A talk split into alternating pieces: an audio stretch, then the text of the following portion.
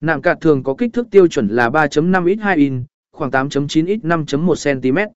Tuy nhiên, bạn có thể chọn kích thước và hình dáng khác nếu thấy phù hợp với mục tiêu của mình. Hãy nhớ rằng nạm cạt cần phải tiện lợi để mang theo và lưu trữ.